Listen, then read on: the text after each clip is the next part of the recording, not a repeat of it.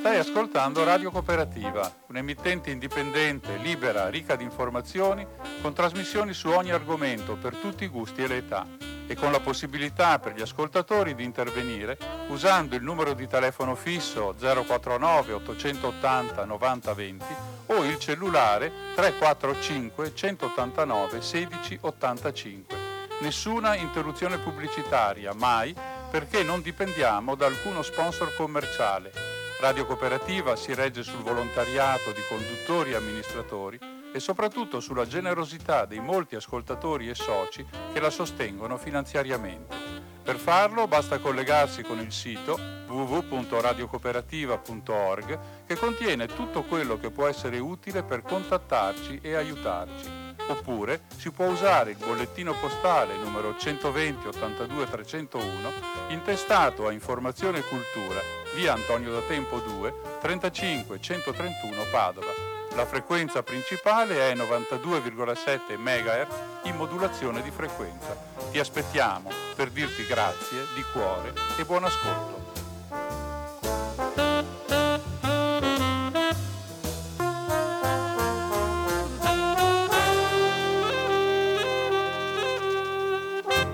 Buona serata, buonasera del venerdì 2 luglio del 2021 dalle onde di Radio Cooperativa potete ascoltare una nuova puntata della rubrica quindicinale di cinema dal titolo Cinema 2. A microfono è Umberto che saluta e ringrazia tutti coloro che sono in ascolto e dà l'avvio allora a questa puntata. Siamo ormai in estate e eh, stanno prendendo il via e si stanno moltiplicando le occasioni estive. Eh, maggio-giugno c'è stata una prima ripartenza, prima ad andamento un po' lento, poi un po' più rapido e allargato delle sale cinematografiche. Adesso le sale un po' uh, riducono, alcune chiudono, altre riducono le loro offerte, rimangono abbastanza aperte quelle che sono dotate di un buon impianto di climatizzazione che certamente è importante per il caldo di questi giorni, però la novità, la grande particolarità anzi dell'offerta estiva cinematografica e non solo è quella degli spettacoli delle arene all'aperto. In provincia di Padova e in Padova città ce ne sono molte, con oggi, domani in pratica quasi tutte le offerte tradizionali riprendono, ce n'è una, poi eh, diremo meglio, di cui abbiamo parlato la settimana scorsa, che pareva che eh, non potesse riprendere, invece riprenderà però per motivi di tempo un po' più avanti e quindi il panorama comincia a essere arricchito e ben solido. Per questo dedicheremo gran parte di questa puntata proprio a raccontare alcune delle offerte principali che ci sono e poi fare un piccolo panorama di alcune cose che ho potuto rilevare sparse anche un po' nel territorio. Purtroppo le cose sono molte, direi che non tutti i comuni ovviamente, però i principali, eh, i principali comuni oppure le principali comunità eh, fanno un'offerta di spettacoli estivi, eh, certamente quelli che abitano in certe zone sanno bene quello che è organizzato presso di loro e vicino a loro, e eh, come ripeto sempre, se qualcuno vuole che parliamo delle iniziative che loro conoscono attraverso questa trasmissione, eh, facciano la cortesia di mandare un avviso alla pagina Facebook di questa trasmissione che ha l'indirizzo cinema2.coop in Facebook e segnalate quella che è l'attività di cui volete che parliamo, magari un riferimento per poter contattare qualcuno dei responsabili o qualcuno che conosce meglio la realtà, poi mi eh, premunirò di eh, contattare di vedere se è possibile eh, parlare più approf- approfonditamente di questo. Cominciamo quindi con alcune cose che sono ormai abbastanza tradizionali qui in Italia. In questi giorni è partito il piccolo teatro con la sua rassegna estiva sotto le stelle del cinema, ne abbiamo parlato la, eh, due, due settimane fa nella precedente puntata con uno degli organizzatori. Eh, d- domani sera partirà anche l'Arena Romana che da alcuni anni è spostata in altra collocazione e poi eh, Cinema Esperia è già partito, il eh, Barbarigo è già partito e appunto come accennavo prima la novità degli ultimi giorni è che il Cinema 1 Estate che sembrava non potersi fare perché i giardini eh, della rotonda dove è collocato tradizionalmente sono sottoposti ad un lavoro di sistemazione e di messa in sicurezza. Eh, c'è stato nei giorni scorsi un accordo con il comune per cui i lavori vengono accelerati e portati a termine presto in modo che la rassegna possa riprendere eh, verso metà di luglio. Però prima di vedere le rassegne delle arene estive eh, facciamo una, una, piccola puntata, una piccola eh, comunicazione su una manifestazione che avrà luogo a Padova presso il Giardino Cavalleggeri o meglio conosciuto come Parco Prandina per la coesistenza di un discusso parcheggio che c'è in quella zona dove domani sera alle 20.30 ci saranno eh, le premiazioni del concorso, ormai giunto alla settima edizione mi pare, di Padova Ciac, un originale concorso di eh, cortometraggi fatti a tema e con tempi limitati, di cui ci parlerà adesso uno dei suoi organizzatori, Vincenzo. Siamo al telefono con Vincenzo di Padova Ciac. Ciao Vincenzo e grazie di aver accettato questo invito, perché anche quest'anno eh, si rinnova ormai il tradizionale appuntamento di questo concorso, di cui adesso Vincenzo ci spiegherà meglio i dettagli, concorso che nell'edizione di quest'anno ormai è, è già avviato, sta arrivando alla sua fase finale. Ma ci vuoi ricordare intanto di cosa si tratta? Certo, allora Padova Chat è giunto alla sesta edizione, un concorso che è nato da un'idea dell'associazione Pluriart di cui io sono il presidente ehm, ed è un concorso che intende valorizzare i quartieri della città di Padova. Il, la modalità con cui si vuole eh, valorizzare i quartieri della città è praticamente la realizzazione di un cortometraggio. Come funziona? Ci sono eh, delle truppe che hanno una settimana di tempo per realizzare un cortometraggio su alcune eh, elementi che vengono estratti a sorte il giorno dell'inizio della cosiddetta starting line, il giorno dell'inizio della rassegna. Quest'anno avevano una settimana di tempo che partiva dal 16 di giugno fino al 23 di giugno. I vincoli, per così dire, del concorso, che è un format che abbiamo ideato sei anni fa, appunto, è quello di un tema, in questo caso è stato estratto il tema Padova divertente, uh, il particolare della città di Padova, che in questo caso è stato estratto il Ponte dei Graizi in via Jacopo Corrado, zona Stanga, e poi una frase di un film che è stata estratta, una frase tratta da Blues Brothers, e la frase recita testualmente così, almeno cerca di non essere così negativo perché non mi incoraggi con una critica costruttiva. In più, oltre a questi tre particolari, le truppe dovevano, in base al quartiere scelto, perché prima dell'estrazione di questi elementi ogni troupe deve scegliere un quartiere, doveva anche ambientare in base al quartiere alcune scene all'interno di una location che era stata indicata dalle consulte di quartiere. Noi abbiamo 12 consulte di quartiere nelle, nelle nostre città e ci hanno segnalato alcune zone dove erano interessate a mostrare, diciamo così.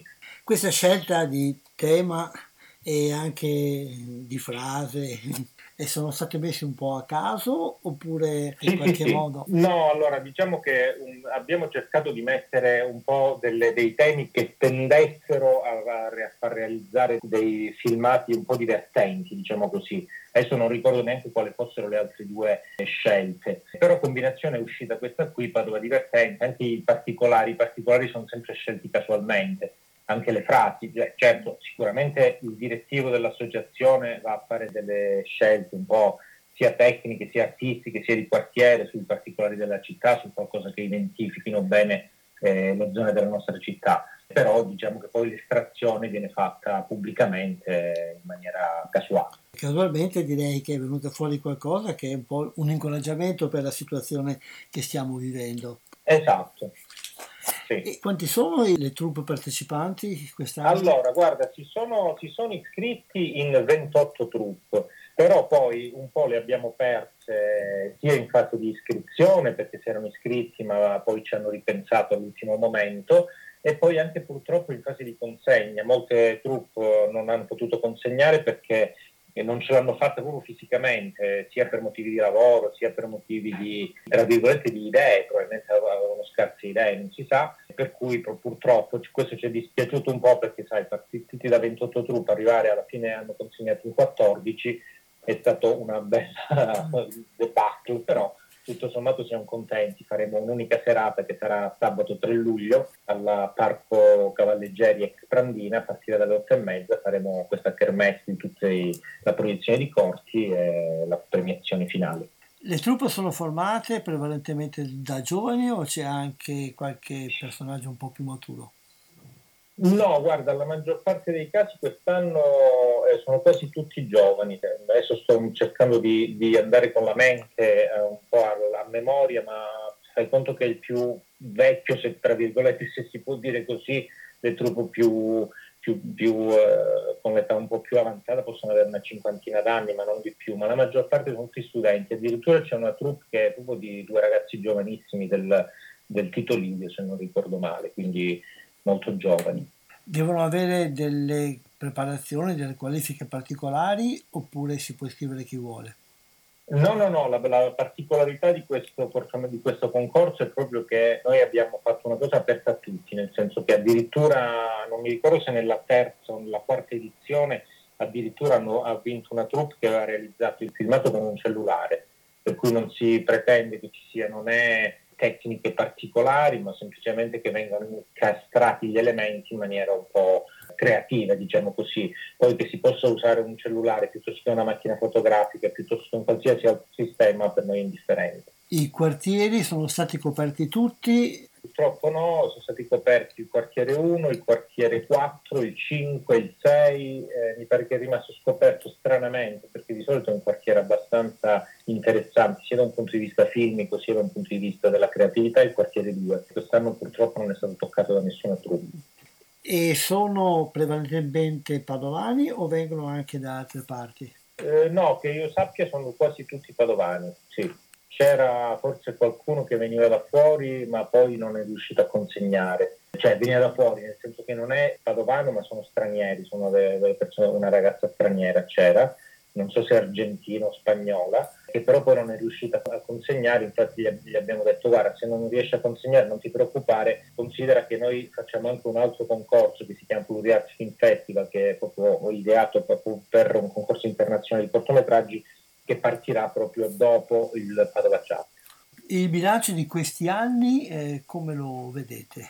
Ma il bilancio è molto positivo, Ora, siamo stati contentissimi intanto che già l'anno scorso, durante il periodo della pandemia, siamo riusciti addirittura a farlo online, quindi anche l'anno scorso siamo riusciti con ben poche truppe, l'anno scorso eravamo in 10, se non ricordo male 10 truppe, è, una, è un, un, concorso che ha sempre un grande seguito, le truppe si divertono, abbiamo sempre dei, dei ritorni anche dall'amministrazione comunale, gli, gli piace molto questo format, quindi abbiamo sempre avuto dei feedback molto positivi anche sulla giuria, sui giurati. Per esempio quest'anno è stata la prima volta che abbiamo avuto giurati completamente, tutti espressamente giurati cinematografici. Quindi abbiamo Rebecca Basso che fa parte della Emera Film, che è una casa produttrice veneta, poi abbiamo Matteo Calori che è un operatore direttore della fotografia e poi abbiamo Alessandro Rossetto che è un regista, regista anche del, di, di, vari film, eh, tra cui Effetto Domino che ha partecipato alla selezione ufficiale alla nostra lezione di Venezia l'anno scorso. Sono nomi anche abbastanza importanti, professionisti ben eh, certo. affermati nel campo cinematografico eh, sì. Sì. Vuol dire che anche il concorso ottiene riconoscimento da parte di questi professionisti. Assolutamente sì. E dicevi che i film saranno visibili nella serata del 3 luglio, se non sbaglio, aperto sì, il Parco. Cavalleggeri. La serata è sì. gratuita? Sì, sì, la serata è gratuita, inizieremo alle otto e mezza e faremo tutto dritto fino, a, fino alla fine, anche perché purtroppo poi per motivi organizzativi dovremmo a un certo momento chiudere perché il comune ci ha dato un limite di tempo per motivi di orario, insomma. Siete all'aperto? Siamo all'aperto. Le otto e mezza mi pare un po', un po chiaro come luce, forse speriamo che riusciate. Eh sì, però dato che inizialmente faremo un paio di cortometraggi extra che non c'entra niente con Padova Chat, ma ci teniamo moltissimo perché eh, dato che nell'associazione Pluriarts uno dei soci fondatori è stato Gaetano Rampin, che purtroppo è mancato l'anno scorso, a dicembre, quindi faremo un piccolo omaggio a lui e quindi eh, ne approfittiamo per far calare un po' il sole. Però è anche vero che al Giardino Cavalleggeri c'è una zona d'ombra molto importante causata dagli alberi quindi abbiamo visto, perché in questi giorni fanno anche le partite dell'Italia, abbiamo visto che si riesce abbastanza a vedere sì, bene sì. anche da, dalle partite delle otto e mezza, perché il sole tramonta dietro le mura. Bene, allora eh, diamo appuntamento a tutti coloro che sono interessati. Poi sarà possibile magari anche vederli online? Assolutamente sì, noi li, alla fine delle proiezioni pubbliche però li pubblichiamo sul nostro canale YouTube dell'associazione ma eh, anche sulla pagina Padova Chat padovachat.it ci sono tutti quelli che hanno partecipato a tutte le edizioni. E l'altro concorso del PluriArt, eh, qui accennavi prima, ci vuoi dire due parole?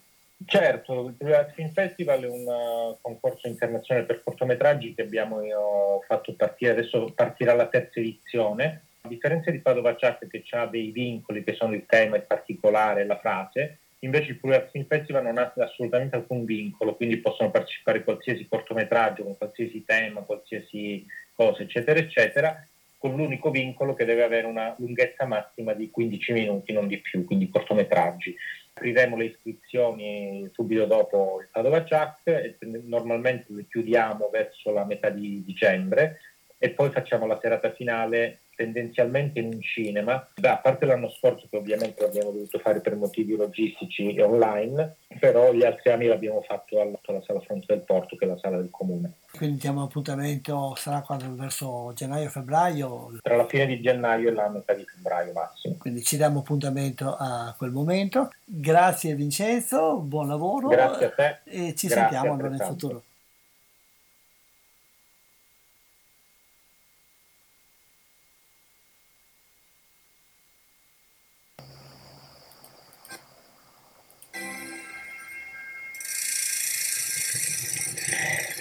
Scaliamo le montagne, superiamo tutta l'Italia, arriviamo al mare, per ripartire credo sia questo.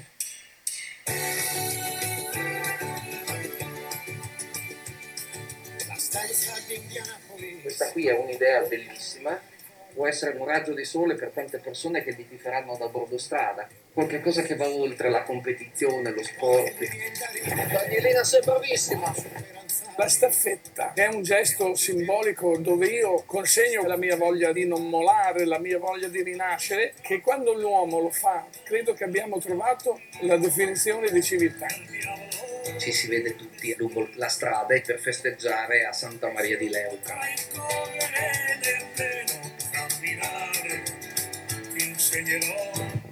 Sono gravi le condizioni di Alex Zanardi, l'atleta è stato travolto da un tir a bordo della sua handbike non c'era altro in quel momento lì.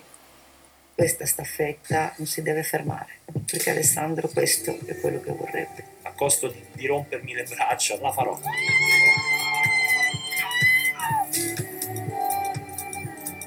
Buon proseguimento! Non c'è divertimento senza salita. Credo che appunto il vostro esempio svelerà a, a, tante persone che i problemi e le difficoltà sono tali, se no avrebbero un altro nome, ma che esistono delle risposte.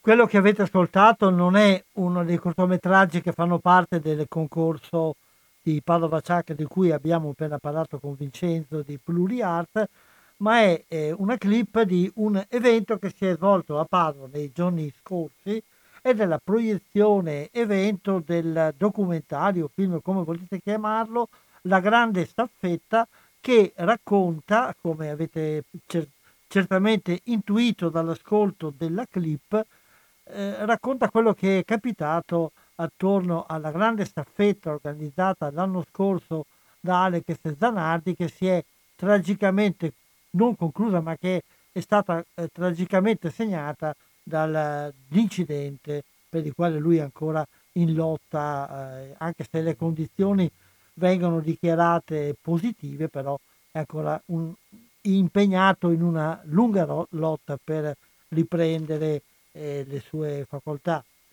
Il, l'opera che, che, dove, che, era nata come un documentario che doveva raccontare questo grande gesto di solidarietà che doveva essere la staffetta, è stato poi proseguito per volontà della moglie e, prodotto da Barbara Manni, parente della moglie di Zanardi, e realizzato dai registi Francesco Mansutti e Vinicio Stefanello ed è stato presentato come evento il 28, il 29 e 30 nella sala MPX di Padova. Una serata si è svolta anche con la presenza della produttrice e degli autori.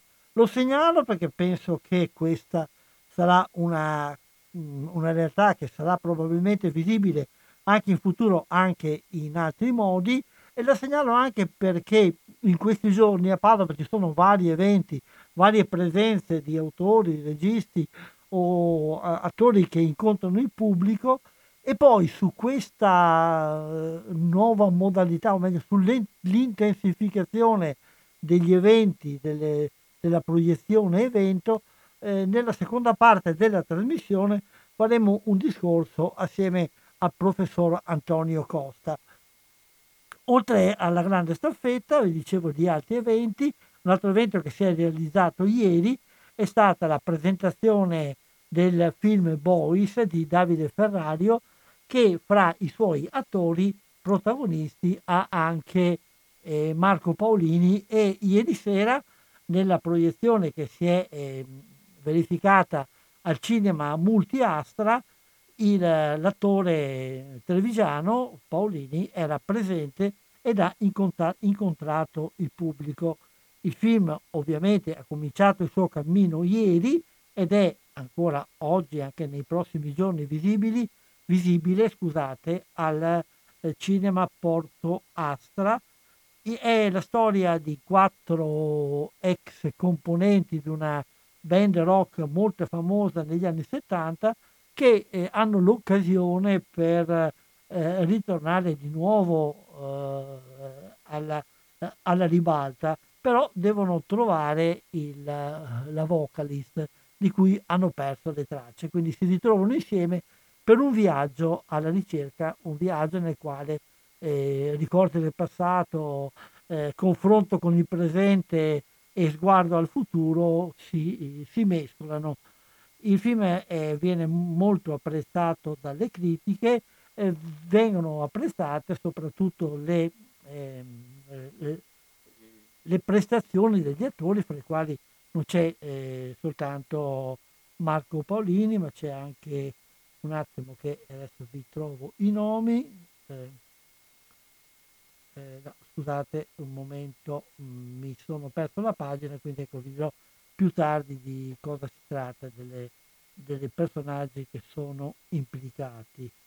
Vediamo se riusciamo subito, altrimenti passiamo ad un altro evento che invece avrà luogo domenica sera, questa volta al cinema non Multiastra ma al cinema Porto Astra, ed è la presenza del regista padovano Claudio Cupellini alla presentazione del suo film che è già programmato da ieri, il suo ultimo film che è La terra dei figli, che è stato presentato con, grande, con grandi critiche positive al, al Festival di Taormina in questi giorni. È una storia un po' particolare, una storia che prende le mosse da un famoso fumetto di GP, una storia che parla di un futuro eh, nel quale il mondo distrutto, ridotto quasi ad una palude che ha perso completamente la memoria, vede un ragazzo che per ritrovare l'affetto del padre perduto deve capire che cos'è e come funziona quella cosa strana per lui che è lo scrivere perché in questa, in questa apocalisse la capacità di lettura si è completamente perduta. Quindi è un film complesso eh, che eh, anche questo tra l'altro è stato molto lodato per l'interpretazione dei suoi protagonisti, eh, soprattutto um, vengono lodati le prestazioni del protagonista, un famoso come rapper però um, alla prima prova cinematografica, Leon de la Vallée, e eh, si parla molto bene anche delle prestazioni di Paolo Pierobon, di Maria Roveran eh, e di altri che eh, partecipano a questo film.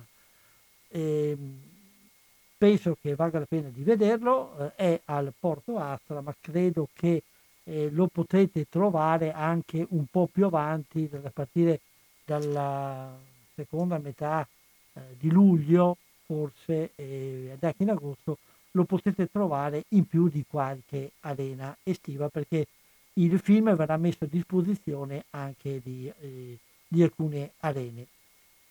Questi sono un po' gli eventi che sono correnti questi giorni o che sono appena avvenuti, di cui eh, vale la pena dare notizia.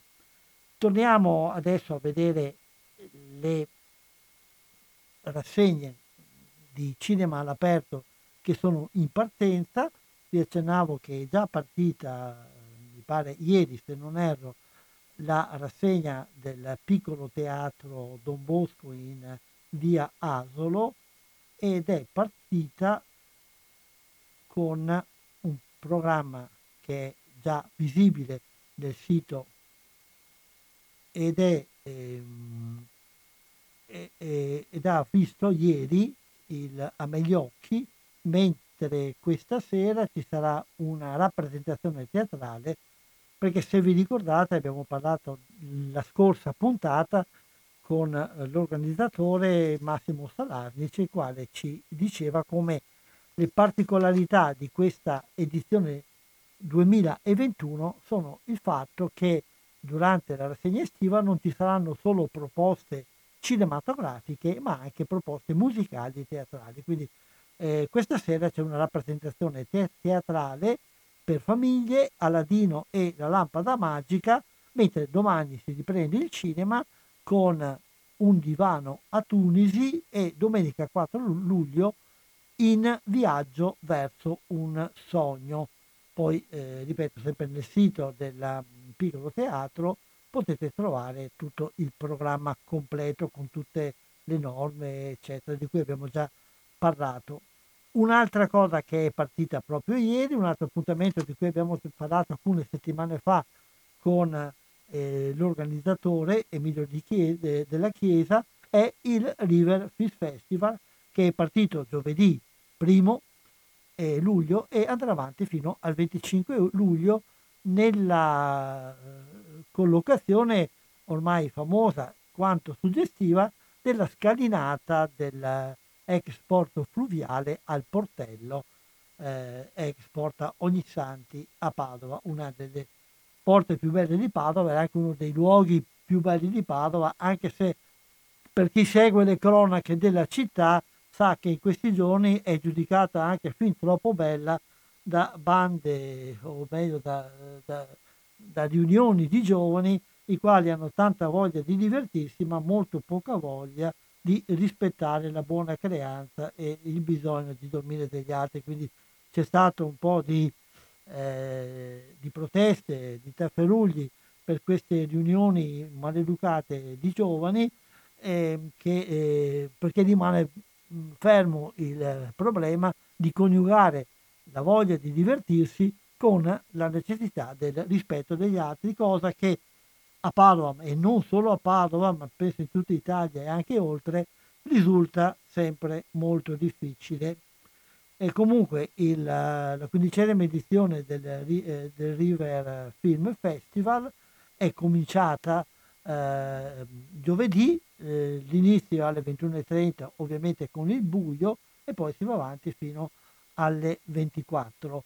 Eh, questa sera eh, ci sarà una riunione, una presentazione di amici e sostenitori del festival, mentre mh, mm, vediamo un po', domenica 4 luglio c'è un omaggio a Alfred Hitchcock con il film eh, Marni e poi seguono eh, tutte le altre proiezioni, eh, ci sarà anche la presenza ormai tradizionale da un paio di anni di proiezioni, di esperienza, diciamo anzi in realtà virtuale, il programma lo trovate anche questo nel sito eh, del River Film Festival, ben eh, dettagliato, ben articolato. Una cosa curiosa eh, per la finale, è un'esperienza che viene ripetuta anche quest'anno dopo l'anno scorso, il fatto che la serata di premiazione eh, ufficiale avverrà non sulla scalinata del eh, porto fluviale del Portello, ma avverrà in un battello che navigherà verso Venezia.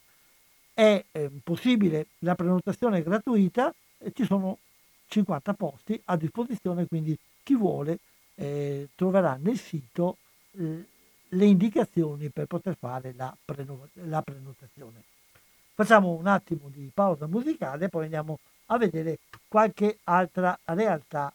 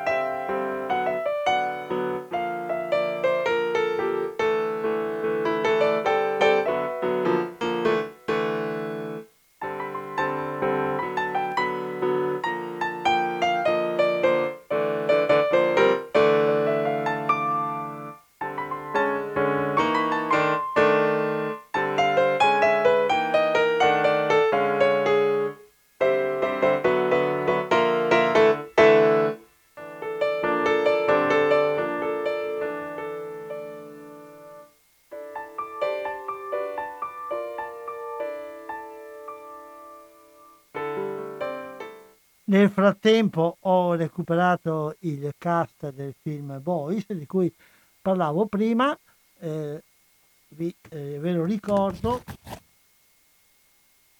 Mm, il film è di Davide Ferrario e i protagonisti sono Neri Marco Re, Marco Paolini, Giovanni Storti, quello di Aldo Giovanni e Giacomo, Giorgio Tirabassi e, ed altri. Il film, come vi dicevo prima, è visibile eh, per ora al Multiastra, dove eh, ieri c'è stata la presentazione ufficiale alla presenza di Marco Paolini. Un'altra arena storica, forse la più storica padovana, che parte domani sera è quella dei giardini dell'arena, si chiama Padova Arena Estate, si chiama così perché per molti anni questa manifestazione aveva trovato la sua collocazione nei giardini dell'arena, che sono i giardini che sono attorno e davanti alla cappella degli Sloveni.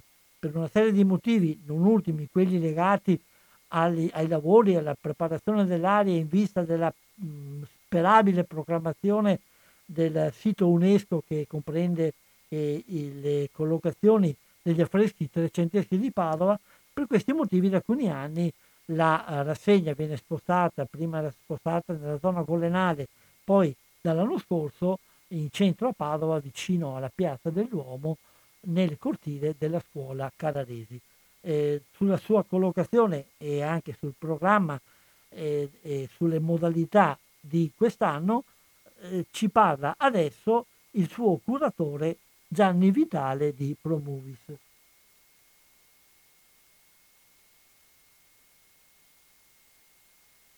Siamo al telefono con Gianni Vitale di ProMovies. Ciao Gianni e grazie di aver accettato questo invito, tanto più perché so Ciao. che sei in ristrettezze di tempo. Gianni Vitale di ProMovies organizza l'arena estiva ormai tradizionale, la più antica della città di Padova, che ogni tanto deve spostarsi di qua e di là.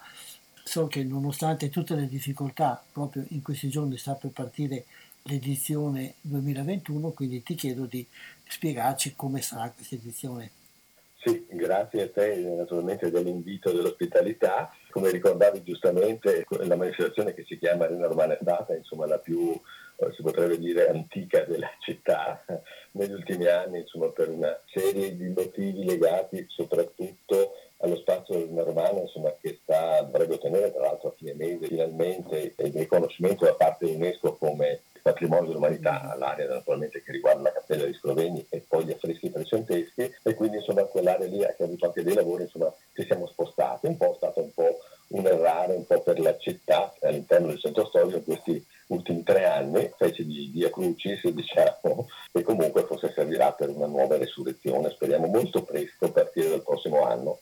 Oh, naturalmente poi tutti i problemi anche legati all'emergenza sanitaria come per altre iniziative, insomma ha creato ulteriormente no, dei rallentamenti, delle programmazioni più ristrette, insomma tante cose. L'importante comunque è adesso ripartire, siamo anche quest'anno diciamo, spostati nell'area del giardino della scuola eh, Carraresi che si trova in Piazza Duomo nella zona di, della costa Acqua Valaresso quindi una sala molto più ristretta con un numero di posti, direi da un punto di vista acustico molto, molto valida ecco, da, quel, da, quell'aspetto lì. Chiaramente siamo in una zona molto centrale e soprattutto pedonale, forse questo eh, non, non, consente di arrivare proprio vicinissimi con l'auto, chi si muove l'estate con l'auto, ma insomma l'importante, come dicevo, era ripartire, ripartire la programmazione seguirà un po' la presentazione dei film di queste ultime due stagioni, cioè tra i film di quest'anno e quelli dell'anno scorso, sempre film eh,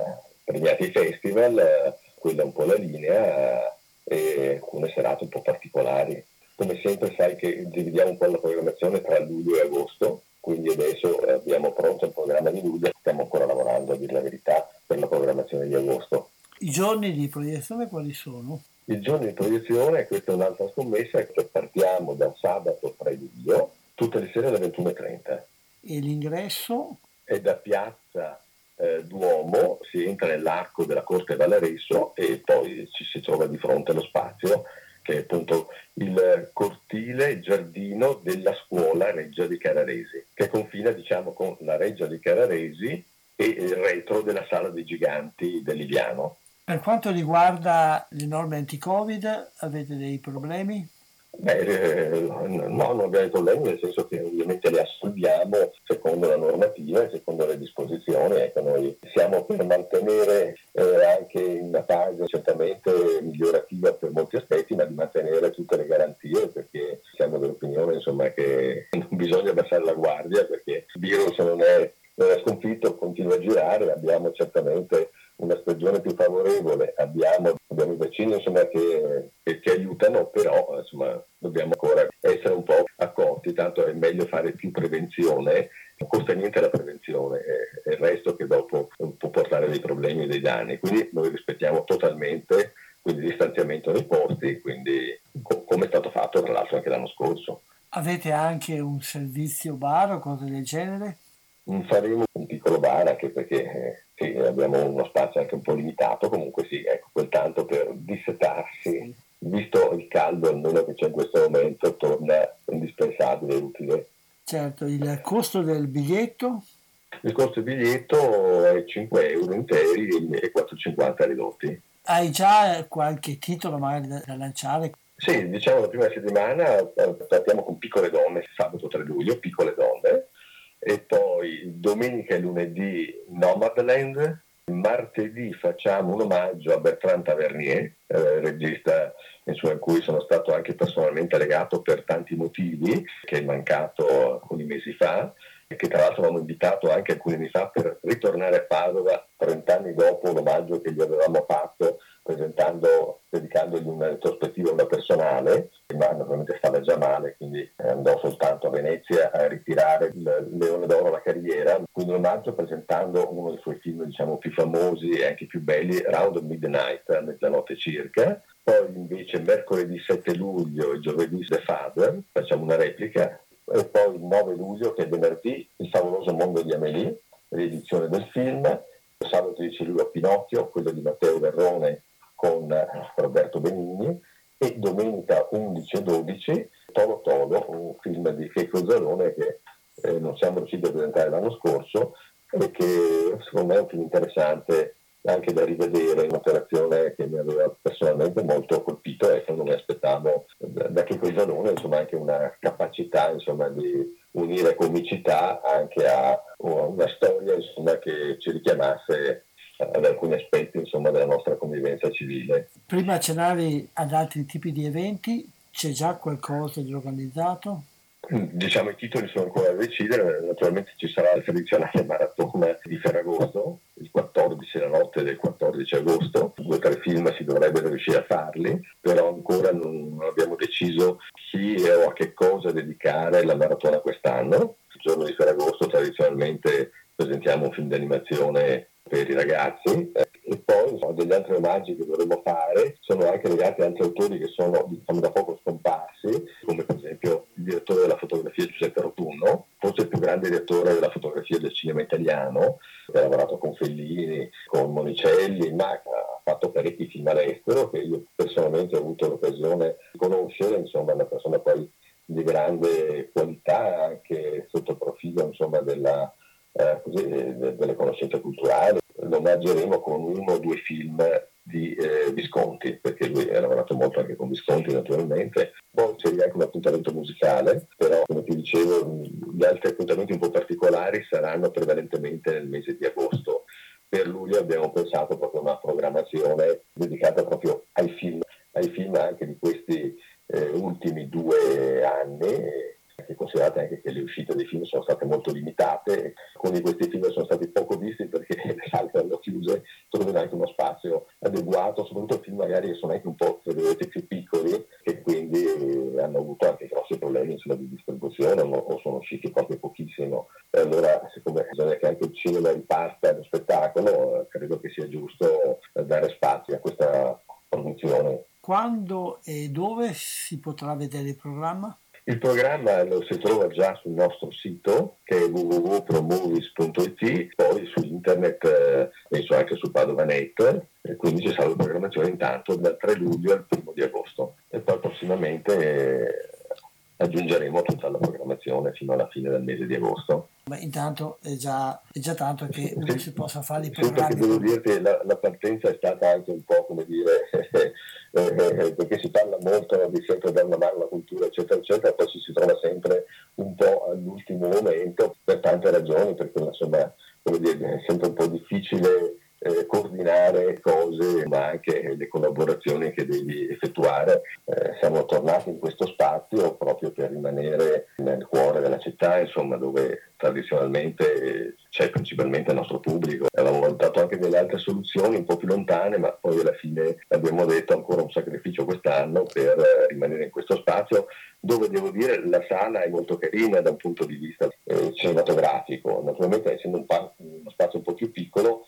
tutti gli eventi, eh, spettacoli teatrali, musicali, di danza che tradizionalmente ospitava l'Arena Urbana Estate e questo spazio non è possibile farlo perché il palco porterebbe via praticamente metà della platea. Ecco.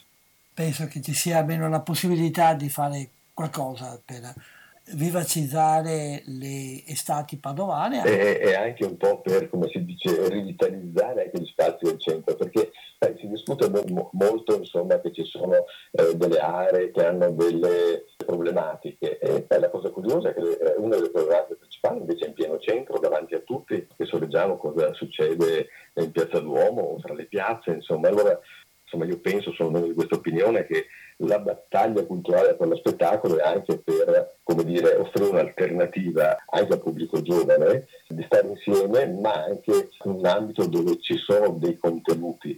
Perché ho come l'impressione che oggi tutto ruoti intorno un po' al bar, allo spritz, no? Sembra quasi che chi si occupa di cultura debba fare il barista. Io non sono molto d'accordo con questa linea, è una linea che è molto di moda, ci vanno dietro tutti, la politica, gli amministratori, eccetera, eccetera. Eh, capisco che abbia una sua fetta ormai di mercato, fa girare, però non credo che ci si possa ridurre soltanto a questo, perché un po' ci si sta riducendo a questo, no? Quindi credo che anche se magari non andiamo più a, a, intercettare la grande massa di persone, credo che uno sforzo in questo senso vada fatto da parte di tutti gli operatori, diciamo così, culturali, di tutte le organizzazioni che si occupano di cultura, per ribadire che la cultura va, dire, va confermata ma va anche determinata nei suoi spazi e nel suo modo di porsi, cioè non deve essere subordinata ad altro.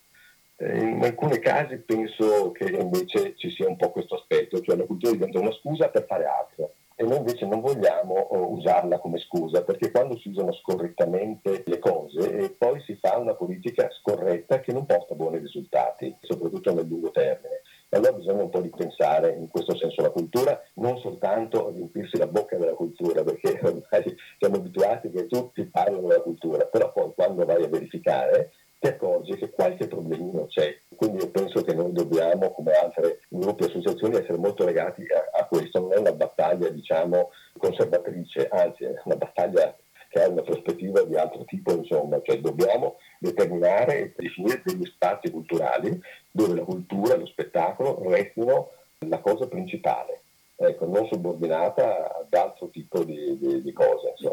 D'accordo, la cultura deve conservare la sua autonomia per far capire che queste realtà hanno un valore oltre che di formazione personale anche di carattere sociale, un modo diverso di stare assieme. Ecco, anche diciamo di puro divertimento, perché non è che la cultura è soltanto, cioè è anche divertimento nel senso più ampio naturalmente del termine, anche intellettuale, anche spirituale, ecco, perché se noi non creiamo questa vivacità e andiamo a, un po' a spegnerci riempiamo di spazi, ma di quali contenuti, di quale modo di, di stare insieme.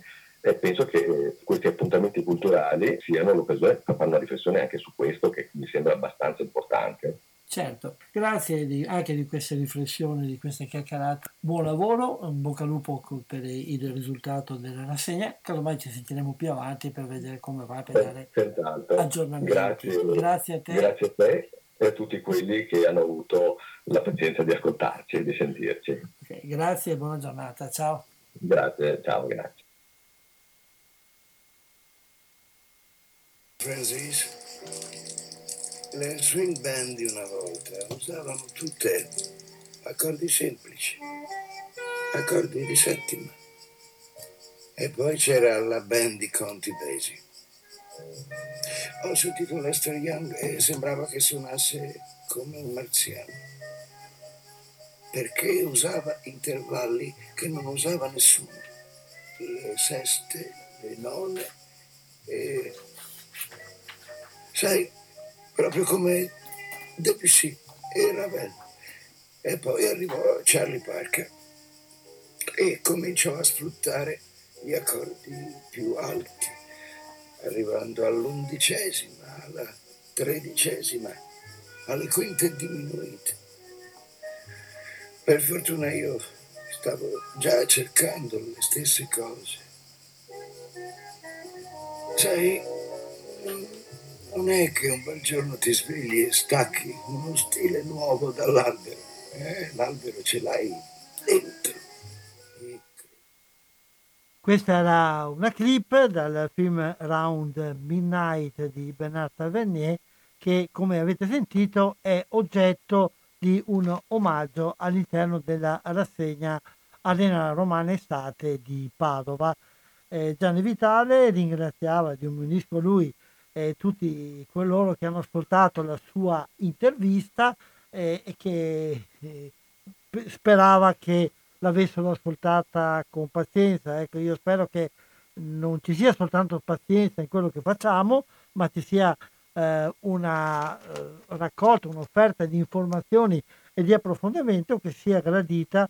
Per questo vi ricordo che se ritenete che le nostre trasmissioni, l'offerta che vi facciamo attraverso questa radio possa ancora continuare, meriti di rimanere in vita, vi ricordiamo che la radio è sostenuta dal lavoro volontario di coloro che ci operano, ma anche e soprattutto dal punto di vista finanziario dal sostegno economico che si può fare attraverso, eh, come sentite spesso nelle sigle, attraverso il mm, bonifico bancario oppure attraverso il conto corrente, però sapete che c'è anche la possibilità di destinare alla radio il 5 per 1000, adesso siamo in tempo di dichiarazione dei redditi, quindi destinando il 5 per 1000 all'associazione Amici di Radio Cooperativa si può dare un aiuto eh, concreto e rilevante alla vita della, della radio.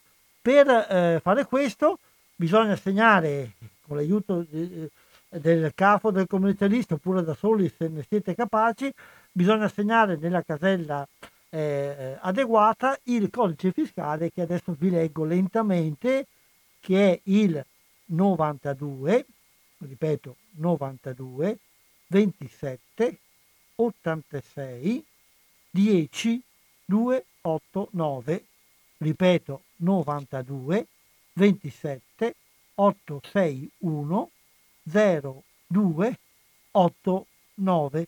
Questo per il modello 730 oppure per il modello oh, redditi 2021 nella casella sostegno del volontariato. Naturalmente bisogna fare le firme anche nel riquadro, ripeto, questo vale per coloro che se lo fanno da soli, mentre se invece lo fate con l'aiuto di commercialista o di CAF, il, la persona che vi aiuta vi saprà dire come fare e come eh, e dove firmare. Ecco, raccomandiamo perché eh, noi facciamo di tutto per eh, cercare di fare no, del nostro meglio per darvi delle proposte interessanti, e però eh, da soli non ce la facciamo a coprire le spese ingenti che eh, il, la radio eh, comporta. E andiamo avanti con il nostro programma un altro evento che si terrà eh, la settimana prossima, il 2, giovedì 2 di luglio, all'interno dell'arena estiva del Cinema Esperia, Estate Esperia, è la presentazione in prima visione di un film che è distribuito da eh, Rebecca Basso di Emera Film, ne abbiamo, abbiamo parlato prima con Vincenzo, eh, perché è una delle componenti della giuria eh, del concorso Padova Ciac. Eh, due suoi film che sono distribuiti, che escono in prima visione proprio in queste occasioni, eh, sono uno il giovedì, ehm, giovedì 2 di eh, luglio e poi, eh, scusate, giovedì 8 luglio, eh, ripeto la, la, data, giovedì 2 era ieri, giovedì 8 luglio e poi giovedì 22 luglio eh, saranno presentati in prima visione due film eh, distribuiti da Emera Film. Il primo è La guerra a Cuba e sentiamo ora che quello che ci dice di questo film il suo oh, regista Renato Giuliano.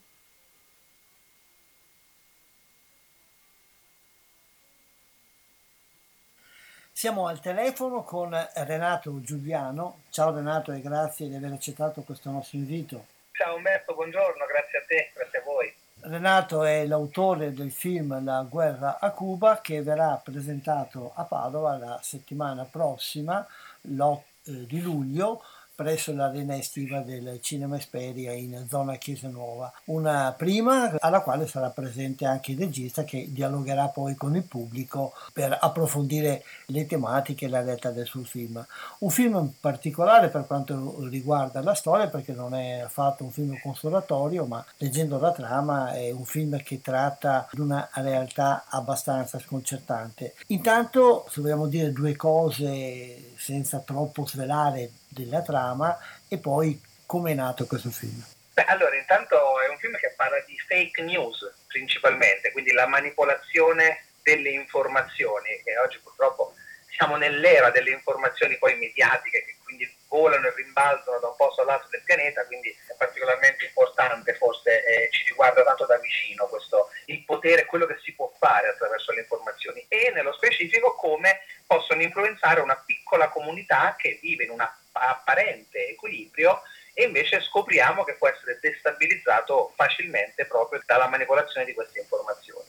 Quindi ci troviamo in Valsamoggia alla festa del paese e invece c'è un pazzo che dalla torre del campanile spara sulla folla, che è uno scenario angosciante che abbiamo purtroppo visto in televisione, no? l'abbiamo ascoltato da oltreoceano tante diverse volte purtroppo, ma in realtà è arrivato anche in Italia questo, no? sono iniziati a succedere anche in Italia casi di questo genere di violenza. Quindi partendo da là il film torna indietro nel tempo e cerca un po' di ripercorrere quello che è successo, che ha travolto questa comunità nella settimana precedente a questo evento per capire cosa e perché.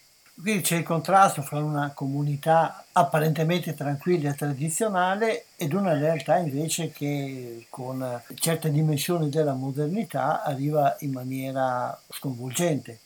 Eh sì, eh, io faccio sempre il rapporto di una volta era no, fino a qualche anno fa si andava nei bar dal parrucchiere, si facevano delle chiacchiere, si poteva dire di tutto, poi si tornava a casa e ce l'eravamo dimenticati. Invece adesso la vera paura che mi viene pensando all'internet, eccetera, è che invece le informazioni viaggiano, viaggiano a una velocità pazzesca e arrivano veramente in posti lontanissimi e raggiungono persone che non conosciamo e non possiamo prevedere le loro reazioni. Possiamo prevedere che se io dico una cosa a Palermo, uno la riceve a Roma, che la trasmetta a un altro di Trento che prende un fucile e spara. Ecco, questo qui è, è, è una conseguenza forse un po' esagerata, è chiaro, però è, è, questo il potere gigantesco di oggi che abbiamo attraverso i social. Quindi eh, il modo che utilizziamo tutti i vari TikTok, Facebook, YouTube, ecco, tendiamo un po' a sottovalutare invece la grande forza che questi strumenti hanno. E nello specifico nel nostro film c'è una giornalista che arriva dalla grande città in cerca di uno scoop, scoop che non troverà mai in realtà, ma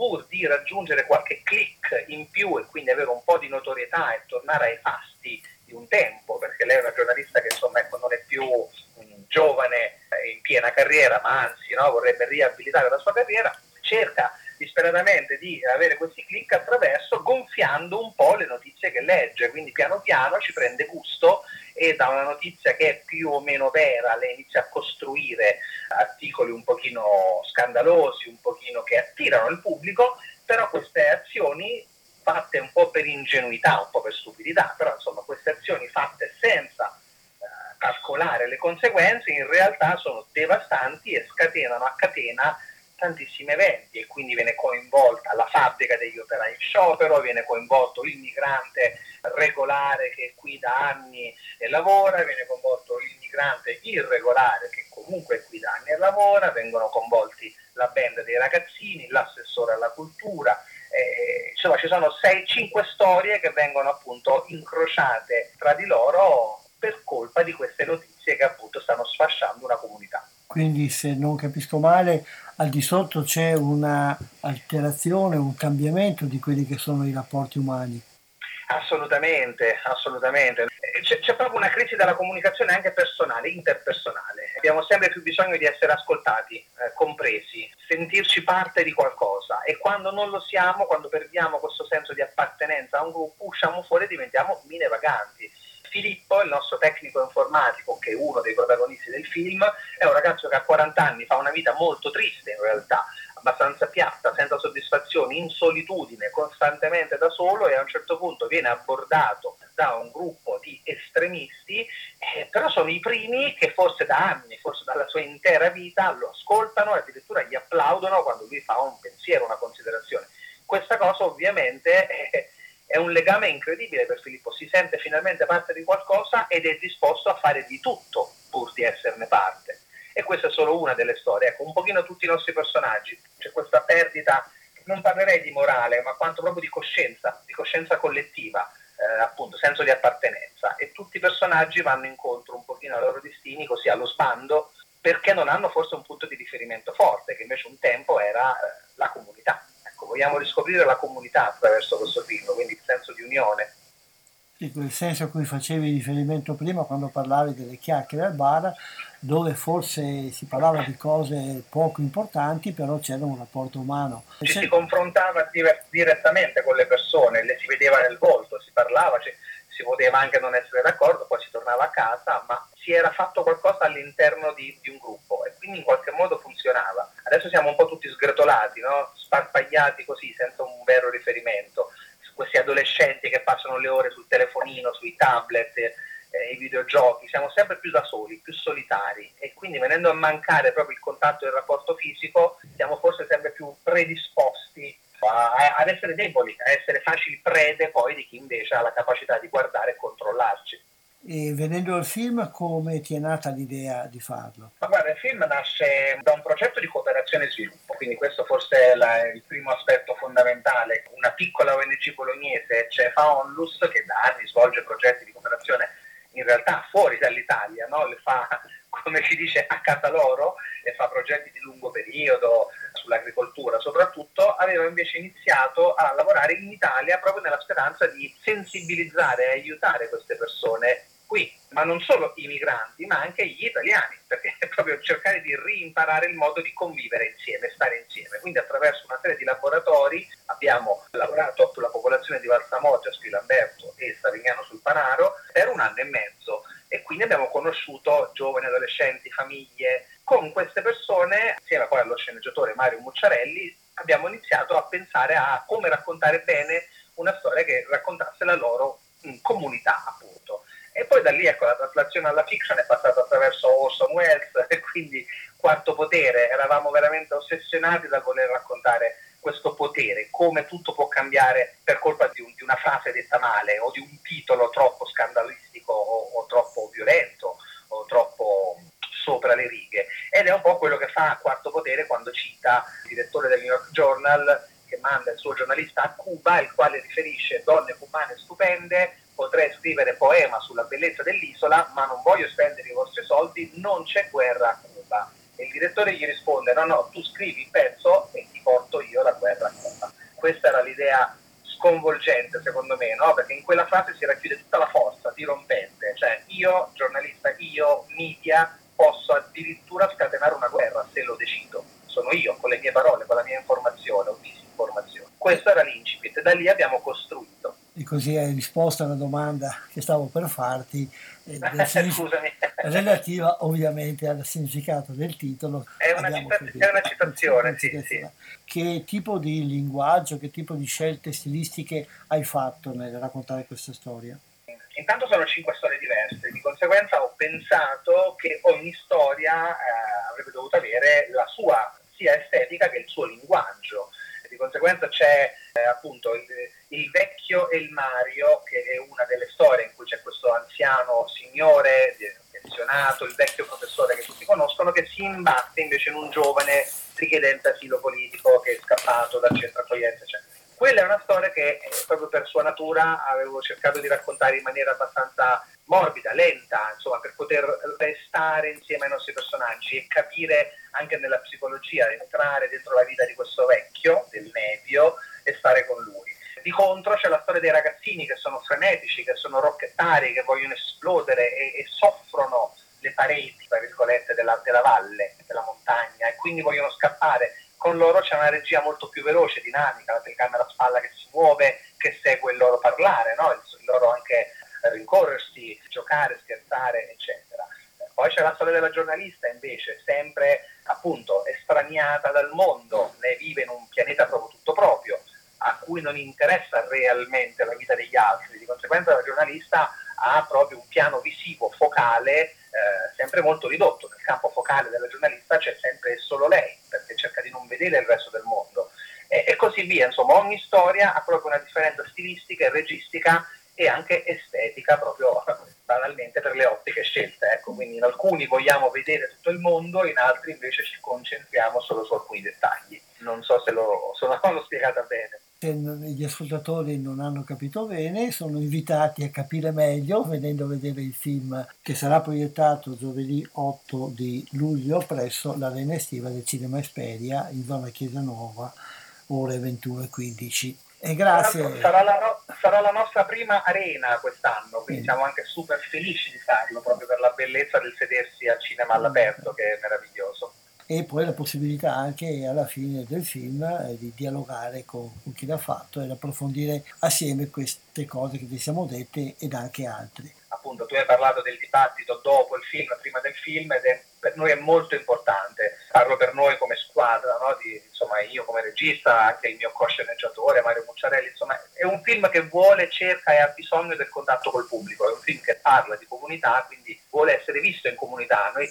veramente è una cosa che mi piace tantissimo prima e dopo perché vedo che la gente vuole parlarne, vuole veramente tanto stare lì, eh, sono curiosi, hanno domande, hanno dubbi, quando portano i bambini, i ragazzi, gli adolescenti, noi l'abbiamo fatto vedere in alcune scuole medie, in alcuni licei ed è bello, ed è bello perché si crea dibattito, facilmente si crea dibattito perché sono temi caldi, quindi questo è l'augurio più bello che posso farvi, invece che andremo avanti per arene e ne parleremo con, con tutto il pubblico l'augurio che ti faccio, grazie di questa chiacchierata, arrivederci allora in sala all'aperto, concretamente, personalmente, e poi ci sentiremo magari in futuro se hai altre cose da farci conoscere. Grazie, buona Molto giornata. Grazie, grazie Umberto, buona giornata.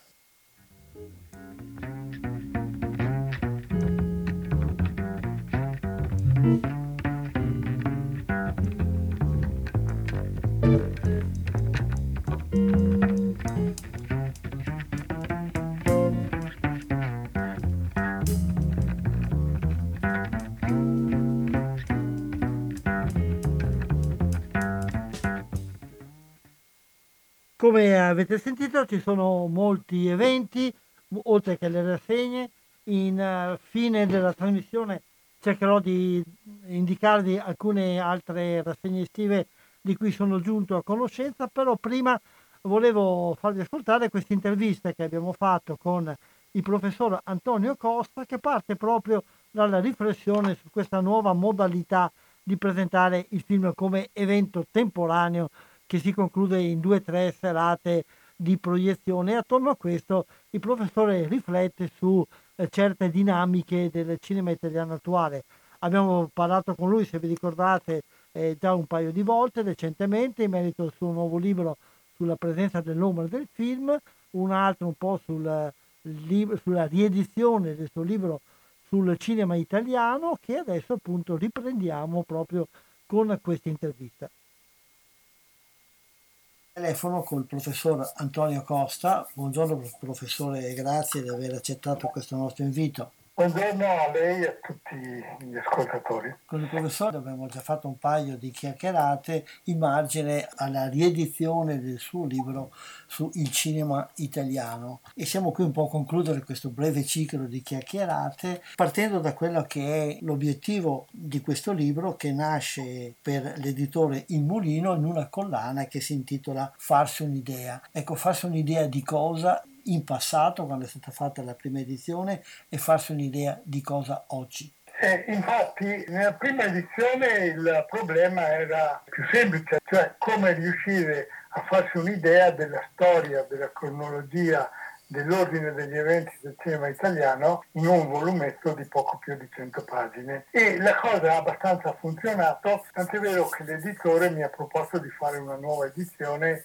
e per di più aggiornata. Ed è qui che sono cominciati i problemi, perché se la sfida di farsi un'idea del cinema italiano, di che cosa era stato, in qualche modo era andata per me bene, adesso il problema diventava come farsi un'idea di che cosa è diventato, anzi cosa sta diventando il cinema italiano, perché mentre ho scritto le nuove dieci pagine per l'aggiornamento, tutto ci cambiava sotto gli occhi. Quindi quello che io ho cercato di fare è con quello che si riusciva a vedere e capire in quel momento, tra l'altro chiusi in casa per il lockdown, fissare i punti fermi dei cambiamenti in atto. Naturalmente adesso che il libro è uscito, che è finito anche in parte il lockdown, c'è da chiedersi ma cosa mi sono dimenticato? Perché poi nel frattempo ho potuto vedere dei film che quando ho chiuso il libro non avevo ancora visto perché non erano ancora visibili.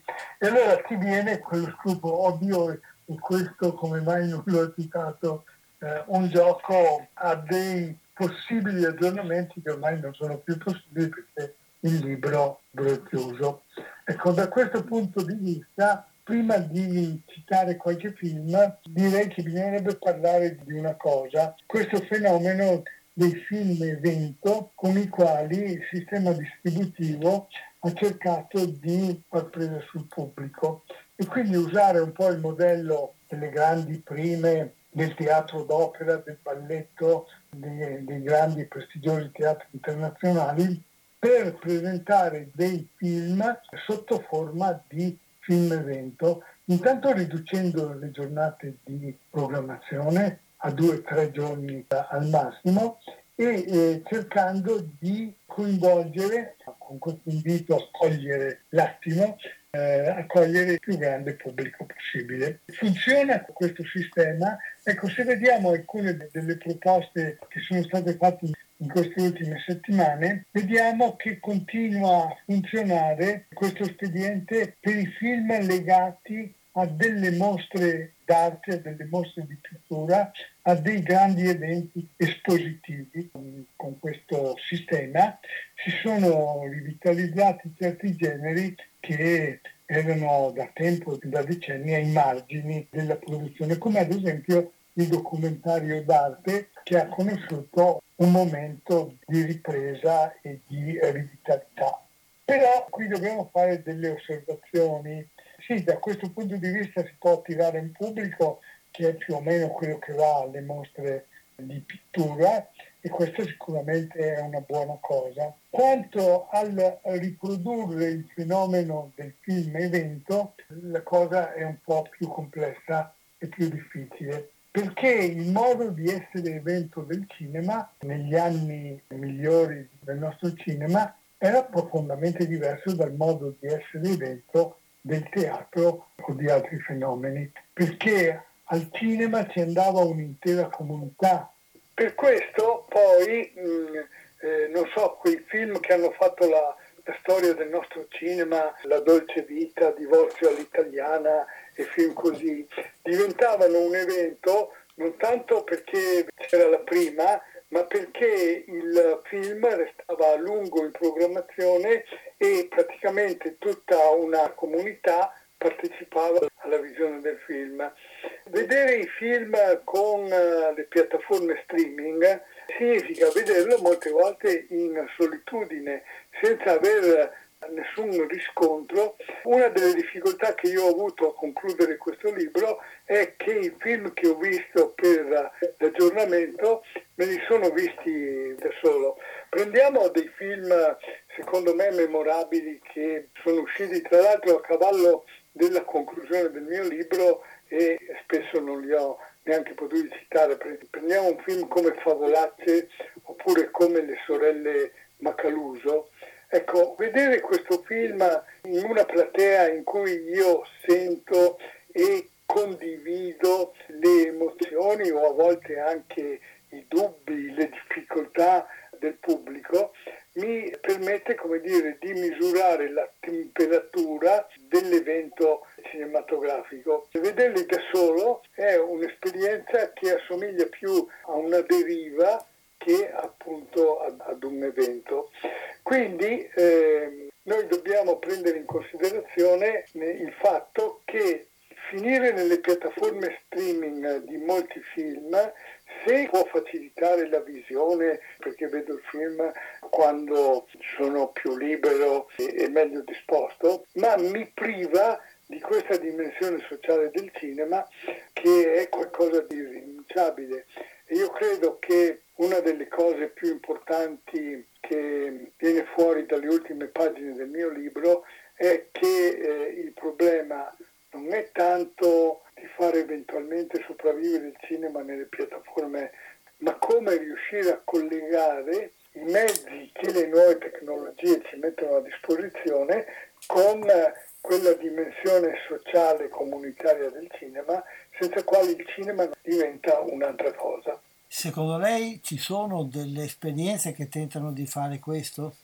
Sì, io nel mio libro enfatizzo e sono contento di averlo fatto. L'inaugurazione della mostra del cinema di Venezia dell'anno scorso, che ha costituito un buon esempio di un evento, perché un festival e poi un festival come Venezia è una, un evento, che attraverso il collegamento in via satellitare con 100 sale cinematografiche, ha trasformato un'esperienza elitaria come l'inaugurazione di una mostra come la mostra del cinema di Venezia in qualcosa che è stato contemporaneamente fruito in ben 100 sale. E questo è stato poi aumentato come effetto dal fatto che dopo la cerimonia dell'inaugurazione in queste 100 sale è stato proiettato lo stesso film che si vedeva nella sala grande della mostra del cinema di Venezia. Quindi io credo che la sfida dei prossimi mesi e dei prossimi anni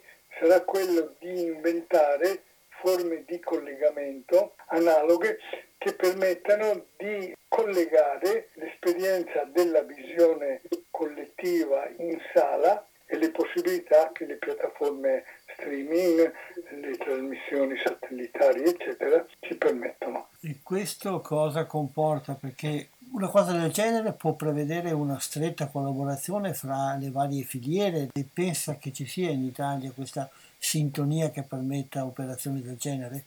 Sì, a patto che noi analizziamo bene la situazione e vediamo quali sono le forze in campo. Perché ad esempio questa del film evento, secondo me è una strada che andrà rafforzata, percorsa e ripercorsa, ma bisogna mettere in campo tutte quelle componenti che trasformano un atto meccanico come la proiezione di un film in un evento di rilevanza sociale. Per esempio, un fenomeno, a mio giudizio importante, l'ho enfatizzato nel libro, è quello dei classici restaurati della storia del cinema che, come diceva la pubblicità e continuerà a dire, vengono presentati nelle sale di prima visione quindi presentare la copia restaurata per la prima volta integrale di Metropolis o una versione restaurata di ladri di biciclette eh, e di presentarlo come film evento è sicuramente una cosa buona, ma perché poi diventi un evento in una comunità, in una città, in una regione, occorre che ci sia una partecipazione di tutte le forze culturali in quella città, perché eh, il film diventa evento non perché lo proietto solo un giorno, due giorni, ma diventa evento perché attorno a quel film si costruiscono delle discussioni, una circolazione di idee. In fondo, quello che ha fatto grande il cinema italiano è che il cinema italiano per molti decenni è riuscito a finire con le sue prime visioni sulle prime pagine dei quotidiani con una grande partecipazione. Adesso che un mezzo come il quotidiano è esso stesso in crisi, bisogna attivare altri canali per eh, costruire degli eventi che siano caratterizzati da una grande partecipazione alla visione di un film. Insomma, in altri termini, eh, è inutile che io presenti una copia perfetta di Metropolis se poi attorno a questo una comunità, una società, un'università non riesce a produrre un evento culturale attraverso i mezzi che sono attivabili e possibili in un determinato territorio. Io ho visto che recentemente alcune esperienze sono state fatte soprattutto da festival. Pensa che cose del genere vadano in questa linea? Sì, sì, queste sono tutte esperienze da potenziare e da arricchire con uh, nuove idee. Sicuramente i festival hanno fatto molto in questa direzione, però dobbiamo attivare tutta una serie di eventi in vari campi, perché questi film di cui abbiamo avuto occasione di parlare, che eh, ho citato o comunque ho prefigurato anche nelle ultime pagine del mio libro, ecco un film come Le sorelle Macaluso è innanzitutto un caso di Emma Dante, un caso di permeabilità di linguaggi tra la dimensione del teatro e la dimensione del cinema, tra eh, l'aspetto diciamo così documentario e l'aspetto funzione. Questa è una situazione di grande fluidità dei generi cinematografici che in questo momento andrebbe sfruttata e valorizzata. C'erano stati anche in anni recenti degli episodi significativi. Un film importante come Cesare deve morire dei fratelli Taviani del 12 già prefigurava questa permeabilità in forme sicuramente originali. Questa permeabilità ad esempio tra, e qui adesso sto parlando di film che nel mio libro non compaiono perché o non erano ancora usciti o non li avevo visti. Prendiamo ad esempio un film che uscirà fra qualche giorno per Lucio Pietro Marcello, film documentario eh, sulla figura di Lucio Dalla che verrà presentato sotto forma di, di film evento e che comunque potrà contare sulla risonanza che nell'immaginario contemporaneo ha la musica o personaggi di grandissimo impatto mediatico come è stato Lucio Dalla. Siamo di fronte a un esempio di quello che sarà sicuramente un film evento e che potrà darci dei risultati interessanti e comunque da seguire. Un altro aspetto della permeabilità tra i generi cinematografici può essere quello che si è creato negli ultimi tempi tra la dimensione del cinema d'autore e la dimensione delle serie televisive. Io nel mio libro sono riuscito a citare una miniserie come Il miracolo di Niccolò Ammaniti, che è stata molto vista ma la cui presenza e la cui produttività va seguita, seguendo come ha potuto fare la serie di Niccolò Ammaniti, Anna, che mi è sembrato uno degli eventi più interessanti dopo l'uscita del mio libro, che scompiglia anche le carte della relazione tra cinema e letteratura, perché abbiamo da una parte Niccolò Ammaniti, uno scrittore che è stato molto seguito dal cinema italiano, ha collaborato a volte anche alle sceneggiature e che da ultimo, eh, come dire, debutta nel cinema assumendo un ruolo, quello dello showrunner, che è una via di mezzo tra lo sceneggiatore, l'autore del soggetto e il produttore esecutivo, che è insieme una figura intellettuale e quella di una figura imprenditoriale. Anche questo è un settore che sarà un fattore di rinnovamento e di accelerazione del nostro cinema.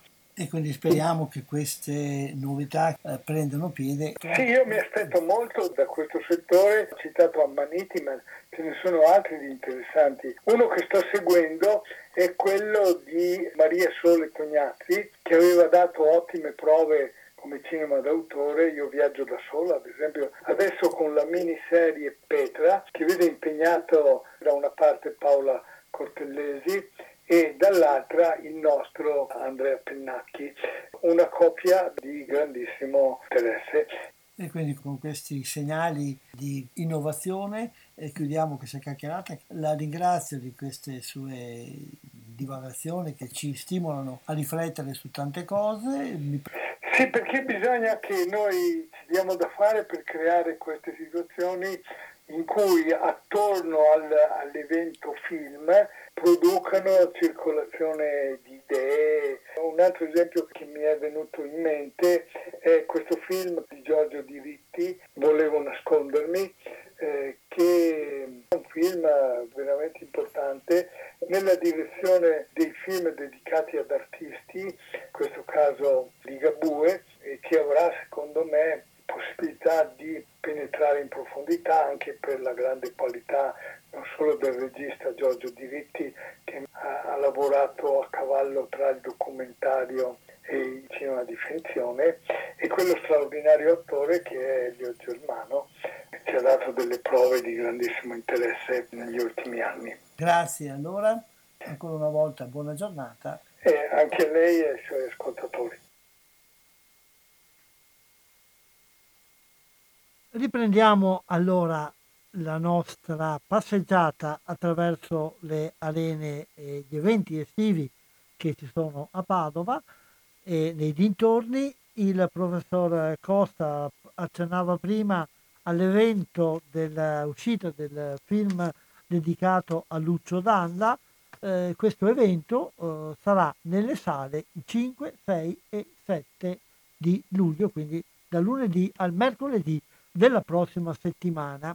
Invece girondolando per la provincia e dintorni troviamo che una rassegna eh, di eh, cinema all'aperto eh, è parte, eh, anzi sì, è partita ieri a Piove di Sacco nel cortile di Villa Bassini dietro al patronato del Duomo. Ieri sera è stato proiettato Il Re Leone, giovedì prossimo 8 luglio Emma, mentre giovedì 15 luglio il richiamo della foresta, poi si proseguirà insomma, anche il 21 luglio, sempre nel sito del, del Piove di Sacco, potete trovare maggiori informazioni. Anche ad Abano ci sarà Cine Abano che ha, aperto, ha aperto il 30 giugno, quindi al mercoledì alle 21.15, aperto con la seconda edizione del film Fantasia della Disney, proseguirà nei prossimi venerdì con film come Il violinista del diavolo, The Blues Brothers, Il solista, Il concerto, La leggenda del pianista, sopra, eh, del pianista sull'oceano, Yesterday, La famiglia Bellier, A Star is Born, Eight Miles, quindi una rassegna dedicata un po' al recupero di grandi o, o importanti classici. Eh, la notizia del, di, questa, di questo cineabano è abbinata anche alla notizia che a settembre, dal 17 settembre, nella Bis, Villa Basilat Geb ci sarà una importantissima mostra fotografica e di documentari sul cinema veneto, eh, prodotta dall'associazione Cinerama, coordinata dal comune, con la curatela di Marco Segato e di Massimo Calabresi. Una rassegna che sembra molto interessante proprio per recuperare eh, le conoscenze del cinema veneto, nel senso cinema fatto nel Veneto, dal Veneto sul Veneto, eh, ed è all'interno del quadro delle attività realizzate dal The Tour Film Festival, però ripeto, se ne parlerà a settembre, però tutte le informazioni sono già eh, in online per chi le vuole sapere e eh, chi ci vuole preparare. Un'altra cosa che è in partenza, però andiamo al 23 di luglio, dal 23 di luglio al primo di agosto, è il Lago Film Festival. Spero che nella prossima puntata di Cinema 2, che molto probabilmente sarà anche l'ultima prima della pausa estiva, eh, spero di poter eh, offrirvi un'intervista con la curatrice, con la direttrice artistica eh, di questo Lago Film Festival, con il quale abbiamo un po' un appuntamento annuale.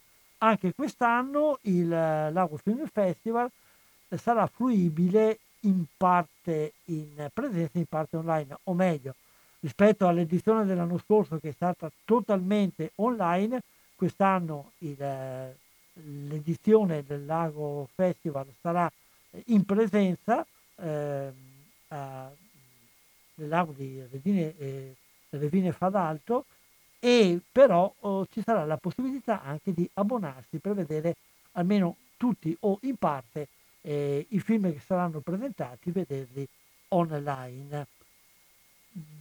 Il 2 e il 3 luglio è una giornata speciale perché eh, per il cinema italiano è una maratona cinematografica che avverrà in alcune parti della, de, eh, d'Italia, non in tutte le città, non in tutte le sale, ma in quelle che hanno aderito ed è una grande manifestazione che serve per rilanciare il rapporto fra il cinema ed il pubblico. Concludiamo con il ritorno che vi annunciavo già all'inizio della trasmissione.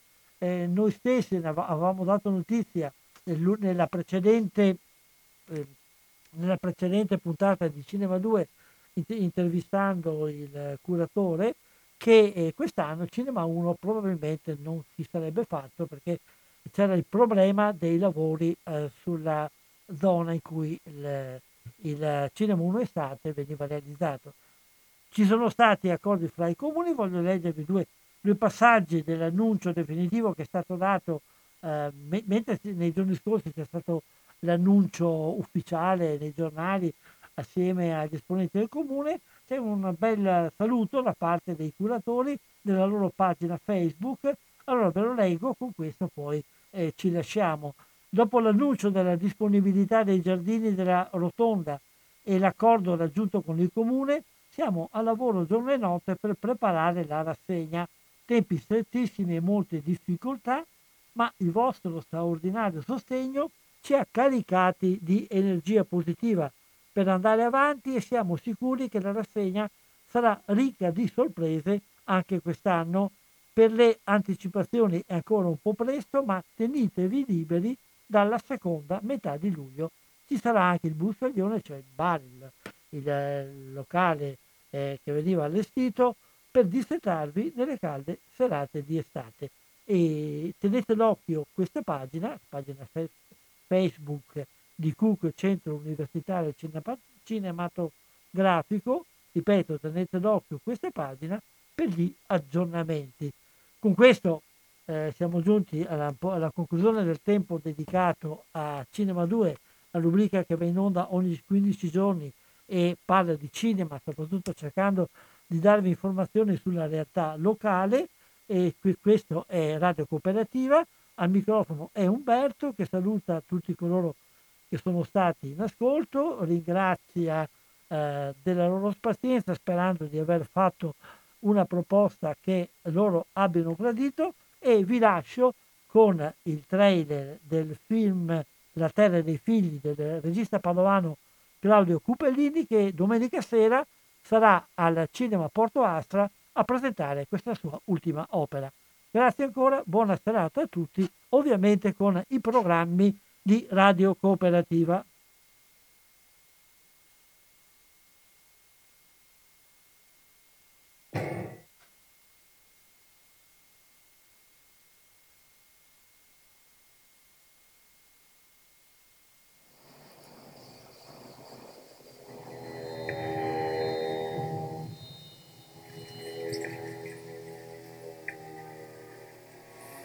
Stai facendo?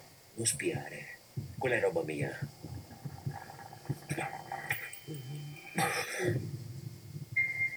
C'è un quaderno. A che serve? Disegnare o scrivere le parole. Quello che non vuoi dimenticare. Aprimi la chiusa. Ti faranno a pezzi lì fuori. Devo trovare qualcuno che sa leggere.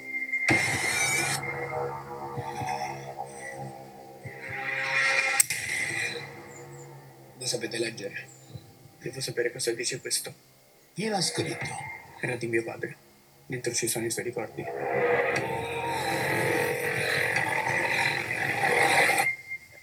Tu sei sicuro di voler sentire?